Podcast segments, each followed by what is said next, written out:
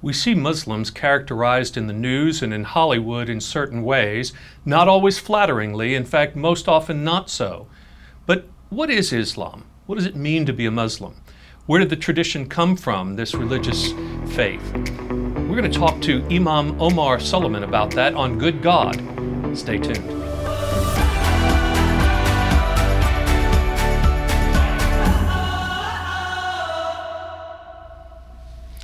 Welcome to Good God, conversations that matter about faith and public life. I'm your host, George Mason, and I'm delighted to welcome to the program today my friend Imam Omar Suleiman. Thank you. Great Omar, to be with you again. So happy for you to be here. He is the president and actually founder of the Yaqeen Institute, uh, which is a uh, really an educational organization to uh, help people uh, deepen their understanding of Islam. And uh, you are the resident teacher, I guess. Is, is, that right? Yes, I am. So it's been a blessing. We're, we're almost three years old now, and um, it's been a blessing, you know, to, to it really covers uh, issues that are deep with Islam and Muslim identity formation and how that I, I interacts with the modern world. So. Well, one of the things I love about you is that you not only care about the formation of your own community around uh, its beliefs and deepening its understanding, which is, is part of what the Institute does, but you also interact more broadly in the community. And that means also uh, helping people understand better your own faith tradition. Uh, right. And so, in this particular episode, I'd love for us to do some things, Omar, that I think uh, would help people. Uh, as you know, you run up against this every day of your life that Islam in the West is a strange sort of um, religion to people. There's a, a kind of um, eccentricity to it because it didn't originate in the West. And so I think it's really important, not that our faith did, right? right? this is something I think we need to realize. Yes. uh, all of these faiths come out of the Middle East. Uh, but I think it would be really helpful if we went through some just really basic things and helped dispel some misconceptions sure, and, sure. and gain some clarity and those sorts of things. Sure. So, uh, would you mind just like, let's just hit a few things quickly. So, uh, the Prophet Muhammad and the year was uh, when he received his revelation, and what were the circumstances yes. of uh, the birth of Islam? So, I'm actually glad you frame it that way. And first of all, just uh, thank you for your friendship. Thank you for, for the incredible human being that you are and what you've done for the city of Dallas and how wow. you've made it such a place for me and my family to settle. So and, thank and you. your friendship is just it's thank you. I think mutual. I think for, for everything that you do uh, for us. So you're welcome. Uh, I do want to kind of get that out of the way. well, you're welcome. So, so it's, it's an honor. It you. really is and, mutual. Um, I'd like to also. I think I think sort of the framing is very appropriate because uh, Islam is sort of looked at as foreign. Yes. Whereas uh, Christianity and, and you know Judaism is also anti-Semitism, of course, is on the rise again, and Judaism yes. is, of course, also some somehow looked at as foreign, but less so than Islam, right? Because right, Islam right. has a very Arab yes. uh, look to it, even though less than 20% of Muslims around the world are Arab. Um, so it's uh, isn't that okay? Say that one more time. sure. It's very important to hear this. Yes, less than 20% of Muslims. It's actually around 15% of Muslims are Arab yes. worldwide, globally. Uh, the largest uh, uh, the largest group of Muslims in the United States are African American. Yes. So the, f- the, the, the foreignness of Islam and, and, and, the casting of Muslims as a as a foreign community is sort of part of an Orientalist project, and it's we're not the only victims of that as a faith community. Right, right. To be otherized, right, and so yes. any Hollywood iteration yes. of Islam uh, is typically going to be a guy with a turban right. in the deserts of Yemen or uh, in, in, a, in, a, in, a, movie that glorifies a war on Iraq and a guy yes. running around as a terrorist screaming Allahu Akbar. Right. Um, you know, doing something horrible and awful. So yes. the otherizing uh, is definitely malicious. Yes. Now, the framing is important from a historical perspective as well because uh, Islam is an Abrahamic faith, uh, both mm-hmm. in creed and in ritual. Yes. And I think it's important uh, to, to sort of take it from there. Uh, the word Islam means peace, attained through submission. So it yes. means submission and peace. Mm-hmm. And so, particularly peace on an individual level that is attained through submitting to God and uh, submitting as a community to God and attaining peace in the collective sense. Okay. And in our conception uh, of, of creed, uh, all of the prophets that are mentioned in the Old Testament would be considered Muslim because they submitted to God and they attained peace. Not Yes. necessarily adherents of the Prophet Muhammad, peace be upon him, but they certainly uh, upheld a creed of monotheism and submitted to God's will. I think we could all agree on that Yes. part. You know, Okay. so uh, the way that Islam comes about in the world is uh, the Prophet Muhammad uh, uh, was born in, uh, in in the year 570. Mhm. He receives revelation in the year 610 uh, from the angel Gabriel with a new revelation. Now, uh, Christianity and Judaism, uh, as faith communities, Christians and Jews, are not far far from where that's happening in Mecca. There was Yes. no Saudi Arabia in the year 610. Right, Saudi right. Arabia is a, a new nation state Yes. um, that, that's uh, named after a family and named after a tribe, and uh, Mhm. so it, it had it didn't exist at that time. It was Mhm. just the Gulf, the Arabian Gulf, Right. and there's a lot of debate happening with the person of Jesus, peace be upon him, as well. Right? You know, the Council of Nicaea is in the fourth century. Yes. Uh, the first Bibles. There was, in fact, no Arabic Bible at the time Right. uh, that existed in the in, in the, in the early uh, seventh century or in the late sixth century. And so there's a lot of uh, there's a lot that's happening in that region at the time, right? There's the Jewish community, and of course uh, Christianity as a faith community coming into its own. The Mhm. Council of Nic- Nicaea, the Eastern and Western Christian Yes. uh, uh, split, and now you have this new faith community. Now, geographically speaking, everything that was taking place in that re- region was framed in the Roman and Persian conflict, Okay. and the Romans identify with Christianity hmm broad in the broad sense they're monotheists right and in the specific sense they're a christian faith community Yes. in the political sense they're roman Yes. the persians identify with zoroastrianism yes. and they are politically of course uh, you know uh, an empire that is up against the roman empire and Yes. the, the, the, the arabs were kind of observers in this whole thing Okay. so they're watching the romans they're watching the persians and everyone is either a client state a Mhm. client kingdom or is an observer of this hmm now, the Arabs were at that time they, they, they worshipped multiple idols. So Mhm. they had idols uh, that they would uh, set up for different tribes, and uh, Mhm. in fact, the, the Holy Kaaba, which we believe was built by Abraham, peace be upon him, Mhm. uh, as a place of monotheism, was surrounded by idols, and it was turned into a place of many idols. The Mhm. Arabs allied themselves both politically and religiously with the Persians. Mhm. So I'm giving you this history because it gets really Interesting. interesting here because then when the Prophet Muhammad, peace be upon him, makes his call, uh, he calls as an extension of the Abrahamic way. Mhm. So he's calling to the original way of Abraham, peace be upon him. So they Mhm. said this house was built by Abraham for the worship of one God. Yes. He's calling as an extension of, uh, of, of the message of Jesus Christ, peace be upon him. So, of course, Islam looks at Jesus, peace be upon him, as a prophet and a messenger of God. Mhm. Um, but within the wi- within uh, more, you know, from a creedal sense, Islam and Judaism are very similar. Yes. Uh, and so, More strict monotheists correct. than you would say Christians are Yes. because of our notion of the Trinity. yes. Right. But here's where it gets interesting now. So, the Prophet, peace be upon him, calls to monotheism. He calls to the return to the Abrahamic way. Uh, Christianity was not as known to the Arabs in Mecca as it was, as Judaism was, because Okay. there was a Jewish community in the nearby town of Yathrib. hmm um, there were Jewish tribes that settled there. Now, when he makes this call for the oneness of God, he also calls for a lot of the things that made Jesus, peace be upon him, unpopular in the political and social realm. So he Hmm. calls for an end to corruption. He calls for an end to, at that time, the Arabs specifically practiced female infanticide. They practiced all sorts of horrific tribal corruption. And Mhm. the uh, religion that was uh, that was accommodating. It was a very loose way of thinking that accommodated the idols was really used to uh, entrench certain tribes with their superiority over others. So we have this idol because we belong here. We get this proximity to the house of God. Yes. So a lot of the the social equity and the political equity. Uh, that Jesus, peace be upon him, called for, along with his with, with his with his divine call, was Mhm. similar in what the Prophet Muhammad, peace be upon him, called for. So that made him very unpopular immediately faced persecution. Uh. I think that's the case for all of these people of God that when they initially Yes. come with their call, they're not just talking about a challenge to the theology, but they're talking about really a challenge to the entire way of life Right. as it exists in that society. So, what do the Muslims do, the early Muslims do? They ally themselves with the Christians hmm the very first um, the very first migration of Muslims fleeing persecution was to Abyssinia, to a Christian king, modern day Wow, Ethiopia. Ethiopia, right. And the Prophet Muhammad, peace be upon him, sends, including his daughter, I mean his closest companions, Mhm, his daughter, and he says there's a just Christian king there Hmm. uh, the, uh, named Najashi. In Arabic, it's Najashi. In English, the Negus.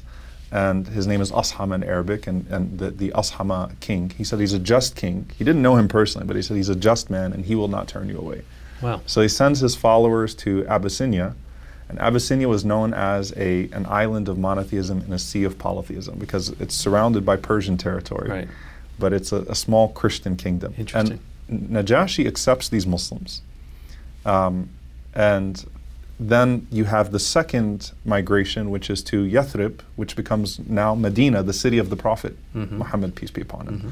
And the Muslims and Jews form what is known to many historians as the first constitution in the world. They form the Charter of Medina, where the faith communities come together, Mhm. and they form an agreement amongst themselves about how they will protect one another, Mhm. how they will embrace the pluralism that now exists in the city of the Prophet Muhammad, peace be upon him. And there's a chapter in the Quran called Rome. Hmm. Uh, uh, and the chapter of Rome talks about the Romans and the Persians. And the uh, Arab polytheists were taunting the Arab Muslims and saying that just as the Persian polytheists are destroying the Roman monotheists, we too will destroy you. Mhm. And so there's a turn. In the same year that the Muslims flee persecution from Mecca to Yathrib, where they're welcomed and it becomes the city of the Prophet, Medina, uh, that same year where the Muslims attain their victory, the Roman Empire uh, sort of rebounds against the Persian Empire. Now, that's not to say the Roman Empire was great. It's Yeah. not great. Right. That's to say that there was a natural inclination. The Muslims sort of connected themselves naturally to the monotheists that they knew. Mhm. Um, and the Prophet Muhammad, peace be upon him, uh, framed his call as an extension of the Abrahamic call. So let's let's just pause there for a moment and, and and reflect upon the idea that we have three major religions that trace their lineage to Abraham. Yes. Uh, we, we call them the Abrahamic religions, but in each case, the birth of these religions springs forth from a sense of uh, moral and cultural and political crisis of some sort. Correct. So, in every case, what we have is a kind of, uh, of, of sense of inbreaking of God. The world is not as God has intended it to be. Uh, there is oppression of one people over another, one culture over another. There is a kind of spiritual um, misplaced values with multiple gods and an enfranchising of, uh, of one tribe over another and these sorts of things. And so each of these inbreakings is a kind of, uh, of reformation, uh, of kind of a purification, an anti corruption movement. Each of these cases is a, a kind of democratizing of faith, if you will, too, because it creates a kind of equality among people. So we, before we before we sort of indict uh, Christianity or Islam as as creating more oppression, we should we should recognize that initially, at least, right, the the, the actual point of these uh, the birth of these religions was to address that very problem and Right. to correct it. So it's really interesting, you know, as you were saying that the, the Prophet Muhammad, uh, peace be upon him, when I say any name of any prophet, Yes. as a Muslim, it's tradition to say peace be upon him. So if I say Jesus' name, we say peace be upon him. If I say Abraham's name, we say peace be upon him. Uh, it's required for us to say it the first time, and it's liked for us to say it every other time in a I see. conversation. Yeah, so that's sort of our Okay, jurisprudence. on thank you that. for clarifying for, Yes, sure. for folks. Yeah. Because sometimes people are like, I got to tell you a funny story, but I don't want to lose my point on that. Okay, but, uh, all right. We, uh, you know, he said, the Prophet Muhammad, peace be upon him, said that God looked at the world before he sent him. And uh, he was displeased with the state of the world, the Yes. Arabs and the non Arabs, except for a small portion of the people of the book. The people of the book are the Jews and the Christians Yes. in Islamic tradition. That's actually the name given to Jews and Christians in the Quran is the Right. people of the book. So God was displeased with what he saw in the world, except for what a small group of, of Jews and Christians were practicing, Hmm. of pure monotheism with its implications of a pure society or, or, or pure Mhm. practice. And so the idea of removing the other, you know, Islam is a monotheistic faith, right? And it's and, and definitely the idea is that all of these prophets called to the oneness of God, but the implications of the oneness of God had major ramifications, and that naturally made them prone to being persecuted because that Yes. threatened the elite classes' hold on society and what they were able to do with the idols. Right. And so the, the when, when the Prophet Muhammad peace be upon him started this call, the uh, what the what the ruling tribes said to him is they said, listen, they said we'll come to a compromise. They said, how about you know you worship your God one day, we'll we'll all worship your God one day, and you worship our idols one day. And he said no, and he was in a state of weakness. They said, well. Uh, you know, we'll worship your God, the one God, for six days. You worship our idols for one. And he said, no. And then they finally got to, we'll worship your God the whole year, but you just got to worship the idols for one day. Their idea was not, they didn't really have a care for the, the idols themselves. It was what the idols gave them access to do exactly. and, the, and the power that it gave them Mhm. um, to, uh, to take advantage of people and to oppress. Right. And my funny story, I, I just have to share it. I was in, uh, Hold, hold that Okay, point. sorry, We're going to come sure. back from the break. Okay, and, and, I, and we'll let you tell it. And All then right, I also want us to, I also want us to move into some uh, understanding of scripture and tradition and how it's interpreted please. within Absolutely. Islam as well. Absolutely. So uh, Thank you. just take a break. right. Okay.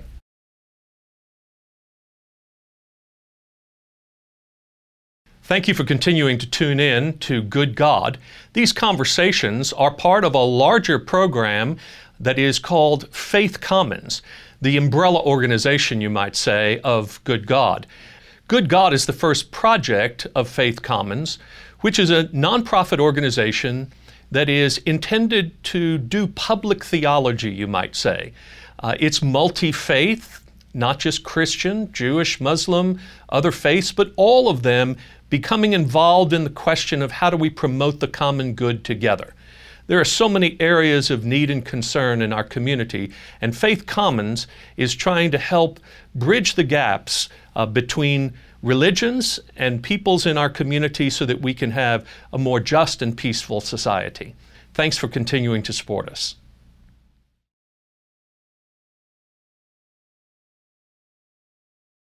We're back with Omar Suleiman, and he uh, was just about to tell us something funny. Yes. So, so my funny story is that I wrote a paper on Jesus, peace be upon him, and Islam and Christianity in high school. Uh-huh. Which was in New Orleans, by the way, Yes, right? from New Orleans, I think we should all stop and say for a moment that you you are a, an American born in this country and Palestinian parents. Yes. Uh, but uh, they they had immigrated to the U.S. and so you were born in New Orleans, and this is a paper in high school. Absolutely. So uh, I'm in Louisiana. I am at that time actually I was in Baton Rouge at that point now. Still in Louisiana, and I was writing this paper on Jesus, peace be upon him, and Islam and Christianity. Now Muslims will typically put PBUH Yes, behind the name of any prophet. right. Uh, Peace be upon him. Peace be upon him. I made the assumption that my teacher would know what that means. Ah, so I wrote Jesus and Christianity and Islam, and I kind of just compared and contrasted, and I wrote PBUH. And she came up to me with her face extremely red, and she said, "You can't do that." I said, "What?" She said, "You can't say Jesus." Oh no! So she- As if you were scorning. Yes. Yes. Jesus. Oh, my She read the first line, and she said, Okay, but see, this is that. but this is exactly to the point of Yes. why we need these conversations, Yes. right? Why we need the interaction, because misunderstandings come from Yes. ignorance, and Correct. ignorance is not always willful. Uh, Correct. So s- there there are many people who really do want to understand, and Oh, so that's that's what we're after here. So Well, if you follow me on Facebook though now or on social media and you say me write PBUH, you know I'm not scorning. I'm just Thank saying you. peace be yes. on well, we also know you, and we know you wouldn't be scorning. So, very good. Well, let's let's talk about Scripture because um, obviously Jews have the Hebrew Bible, and Christians have the New Testament Scriptures and the Hebrew Bible that we call the Old Testament, and so that's uh, th- those are our scriptures. Islam actually respects those scriptures as well, but the Quran is your holy text. Correct. So, Yes. so, so, to kind of give you the underlying, so there are the easiest way to know Islam, in like if I could give Islam in, in, in a minute, it's there are six pillars of faith: belief in God, belief in the angels, Gabriel, Michael, and some of the other angels that Mhm, are very mhm. familiar. Uh, belief in the prophets and messengers, Mhm. belief in the messages, so the, the divine scriptures that came to those prophets and messengers. So pretty much any prophet you mention from the Mhm. Old Okay. Testament, Moses, peace be upon him, is actually the most spoken about prophet in the Quran. Okay. Um, Abraham, peace be upon him, is looked at as, our, as the father, if you will. Um, Noah, peace be upon him. Uh, all of them are mentioned, and Jesus, peace be upon him, is mentioned by name even more than Muhammad, peace be upon him, in the Quran. Interesting. He's mentioned uh, 25 times. The Mhm. Prophet Muhammad, peace be upon him, his name is mentioned five times in the Quran. Yes. Uh, and then so you got God, the angels, the messengers, the messages they received, the day of judgment, Mhm. and, it, and, and and you know paradise and, and hellfire, Mhm. and the divine decree, Mhm. predestination, divine decree, Okay. as the six. So those are six pillars. Mhm. Kind of underlines the creed. So these prophets and messengers all received divine scripture, Mhm. divine revelation. Yes. Now, obviously, there are historical changes, there are versions, there are languages, there Sure. are translations. So the idea is that the originals were entirely from God, and then over time, what, what exists in all divine scripture in the Islamic conception is partly there could be parts and there are parts that are from God. So there's the, the respect that should be given to religious tradition in general. So even if there is a a community, a faith community, or a religious scripture that we don't acknowledge within the Abrahamic framework at all, we would still treat it with respect and Ah. we treat the people with respect because they should be respected and they're people of faith and their Mhm. their their books should be respected and treated that Mhm. way. But what makes the, the, the Bible very interesting is that we do believe that uh, there is some of God's word that exists in it, and so as Muslims, it's upheld to to that standard, right? Now, the Quran, uh, the uh, there's there's a hyper sense of preservation. So the Quran is God's word. It's not it's not inspired by God. It's not written by someone else, and those people were inspired by God. It is God's word. Mhm. It's God's direct revelation to the Prophet Muhammad, peace be upon him, through the angel Gabriel. So God's speaking in the Quran, right? Mhm. Uh, and so there's this hyper. Um, uh, I don't. I, I say hyper. You know, and hyper could obviously give a negative connotation, but it's actually quite beautiful that uh, the, there, there's a, a, a due diligence or, or uh, added level of preservation. The idea of preserving the Quran Yes. in, in both recitation and meaning, because it's got to be exactly Mhm. the same. Uh, Which is so- also why to really read the Quran, you need to learn Arabic yes, um, because that's how it was delivered. yes, And there's quite a tradition of people learning uh, to recite the Quran by heart. Yes. uh, which is really quite a challenge It, too. it is a great challenge. So the, the Yes. Quran, uh, so so 1400 years. It's Yes. this is only one version of it. There are no versions of it. It's recited in Arabic everywhere around the world. yes. The beauty of that is if you walk into a mosque in Dallas, Texas, hmm the imam, the person leading who memorized the entire Quran, about 600 pages by heart, hmm uh, could be from Somalia and be and, and be corrected in his recitation by someone from China. And we see it happen all the time. And Really? it's just beautiful to see people from all over the world Okay. all reciting it in the exact same way, and they could correct every ooh and ah sound, Yes. not just the word if it's missed. Um, but it's it's a difficult. It's one. I, I, I had the, pl- the blessing of memorizing it myself, and it was it was an incredible uh, task. I mean, it's not easy to memorize it. Most people memorize it as children, and then to practice that and to continuously recite it so that you don't lose any of it is really something else. So let's talk about the, the. There's obviously a difference between Islam, Judaism, and Christianity in this respect. Yes. Because um, you you hold that uh, the Quran is the actual words of Yes, God, yeah. and uh, whereas uh, both Judaism and Christianity, somewhat different ways, but nonetheless, uh, speak of these as inspired but human words. Yes. So when when we when we say the Bible is the Word of God, it is understood differently from the way the Quran is the, the Word of God. Yet my guess is that we have a similar challenge, and that is it's very um, it's very easy to say something about the authority of our scripture. It's another thing to realize that when you when you are reading and interpreting it, uh, you you are trying not to get caught in the letter of it, but to find the m- spirit of it, the meaning of it, so that it lives today. Because here it's delivered 1400 years ago, or in our case, 2000 or 3000 years ago, whatever. And so uh, it, it still needs to have relevance today. Correct. And therefore, there have to be interpreters of this Yes. who are finding the spirit of this text. Correct. So, how does that work similarly or differently because of the difference in understanding? So, uh, you know, to your point, Islam was very much so about guarding not just the text itself, but the context as much as possible. Because if you if you take text without context, Yes.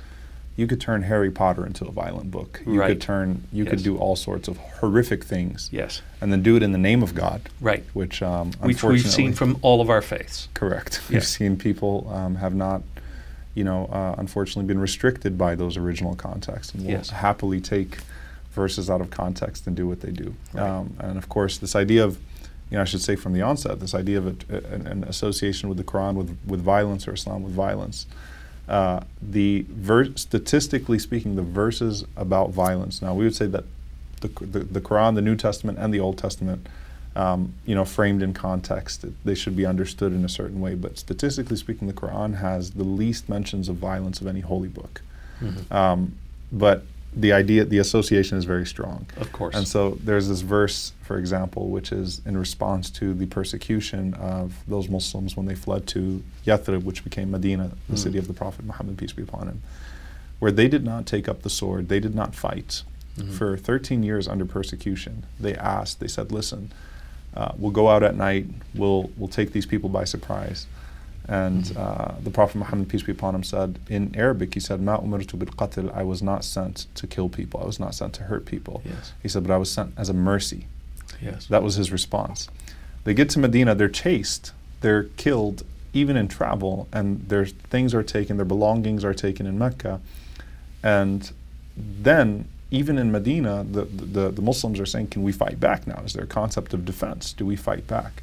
And that's where the verse came down. The very first verses about fighting was uh, giving permission. God has given you permission to fight while it is disliked to you. Uh-huh. So it actually starts that way. Yes. Then it says, "So kill them wherever you find them." Now, Yes. the way that an Islamophobe would take that is they they take that verse and they say the Quran says, "Kill them wherever you find them," i.e., in parentheses, Jews, Christians, infidels, Yes. just throw everything in there. Right. And then you continue with the verse and it says that uh, that that and if they incline towards peace, then incline towards peace. God does not love the aggressors. Ah. And there, the Prophet Muhammad, peace be upon him, commented on that, and he said, uh, "La tatamannu liqa al-adu." Never wish to meet your enemy. Yes. Never wish for fighting. Never wish for battle. But then there are sometimes, and then he said, "But but if you do, then." You know, then, then show courage and sincerity and great zeal as you fight back, Mhm. uh, and, and, and you know you fight under a noble cause rather than in terrorizing and, and in the vigilantism that we see today and the bigotry and, and all these things that are done in the name of, of, of sacred text. So the hadith here is where this comes into play.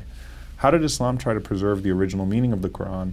There was great care given to the words of the Prophet Muhammad, peace be upon him, himself describing the verses of the Quran. And this is the hadith, the, the words of the prophet. The words of the Prophet. And scrutinizing every. If someone claims that I heard the Prophet say, there's scrutiny Mhm. of that person's character Mhm. and whether it's corroborated by other people, Yes. the context of it. Because if I say I heard him in a sermon, well, who else was in the sermon? Yes. And so it has to be corroborated. It's got to be, um, you know, there's got to be a, a trustworthiness, a character uh, Mhm. test of the person that's that's relaying the words. So there's a chains of narration. So preserving the hadith was the first guard, and then comes scholarly authority. Which is the sunnah. Yes. Yes. So the, after after the, the, the hadith and, and then the sunnah, the person the person of the prophet peace be upon him, you get to these scholars that uh, that that study jurists that study the original intent and then try to prescribe based upon that Mhm. uh, with modern contexts. Mhm. And this is where it gets interesting. Someone asked the other day, uh, "Does Islam have a pope? Mhm. Did it ever have a, an authority like the pope?" And uh, I was once asked. I was on, once on a panel about the Protestant Reformation Mhm. and this we just marked the 500 year anniversary and like these trends did not have similar uh, um, uh, trends within the muslim world because there's a very different understanding of religious authority historically in the muslim world so did we ever have a, a, an authority that was similar to the pope and to us it's uh, you know a friend of mine said he, his name is pope consensus Pope consensus. Yes, so if, very good. It's very scholars- Baptist, actually. Too. Yeah, there you go. So right. it's something we can Yes. we can agree upon on that in that regard too. So the idea of consensus the majority, the consensus, and then you know minority context should be you should listen to the scholars that are familiar with that minority context, Okay. and then prescribe based upon that. But there's great care given to retaining the original text, the original context for the word, and, and then practice of the Prophet Muhammad peace be upon him, and then scholarly authority over time, and if there was consensus on the understanding of that. Mhm. So it kind of gives us a way of trying to access the original intent without being disconnected Right. from modern context and losing the spirit of the original intent Yes. in mis uh, uh, understanding or in uh, wrongly prescribing that original letter and that original intent. So what you're talking about is still a living community that is in, interacting with the scripture and is trying to discern Yeah. uh, the mind of God over and over again the way each of our traditions is seeking to do.